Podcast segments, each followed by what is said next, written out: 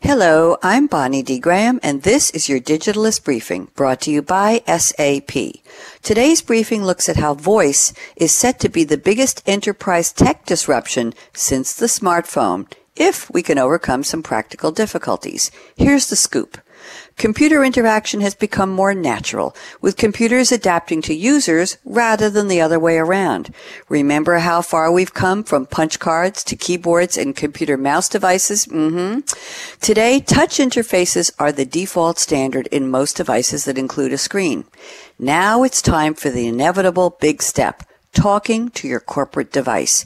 Yes, in the movies, we've been talking to computers from Jarvis and Iron Man to Star Trek 4, where Scotty tries to give instructions to a 1980s computer.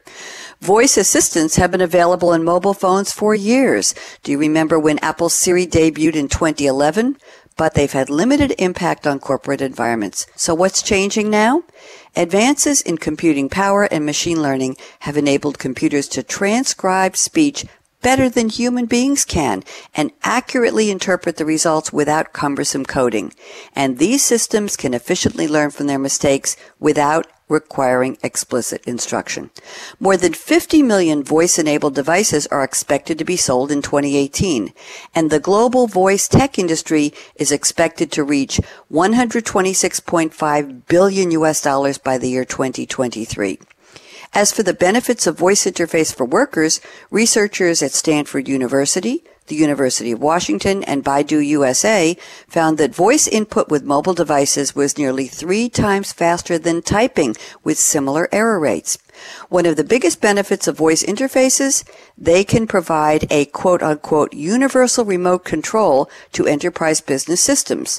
Think about it. If different systems can all be voice enabled, workers can easily switch systems without requiring explicit integration.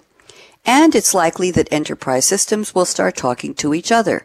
We're seeing this already in the consumer world with Amazon's Alexa talking to Microsoft's Cortana and vice versa. I'd like to hear those conversations. Corporate digital assistants are going mainstream, providing chat and voice interfaces to a full range of corporate business activities, including easy access to HR information like outstanding vacation days. But there are still problems with voice interfaces. It can be hard or embarrassing to use in a busy office with background noise. Tech companies are working on advanced noise cancellation using AI, that's artificial intelligence, picking out your voice in a crowd, reading your lips, and detecting your words directly through your jaw without you having to speak out loud. Oh my. There are also some clear dangers. Remember George Orwell's 1984? Quote, there was always the danger of concealed microphones by which your voice might be picked up and recognized. Aha.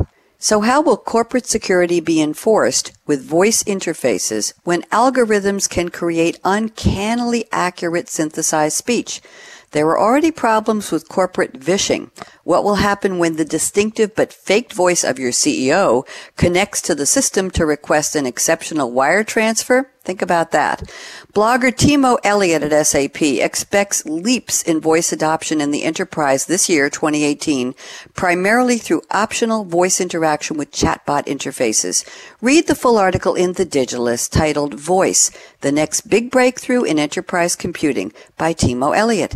That's today's briefing. For more business insights on the latest technology and trends, visit digitalistmag.com from SAP. I'm Bonnie D. Graham. Thanks for listening.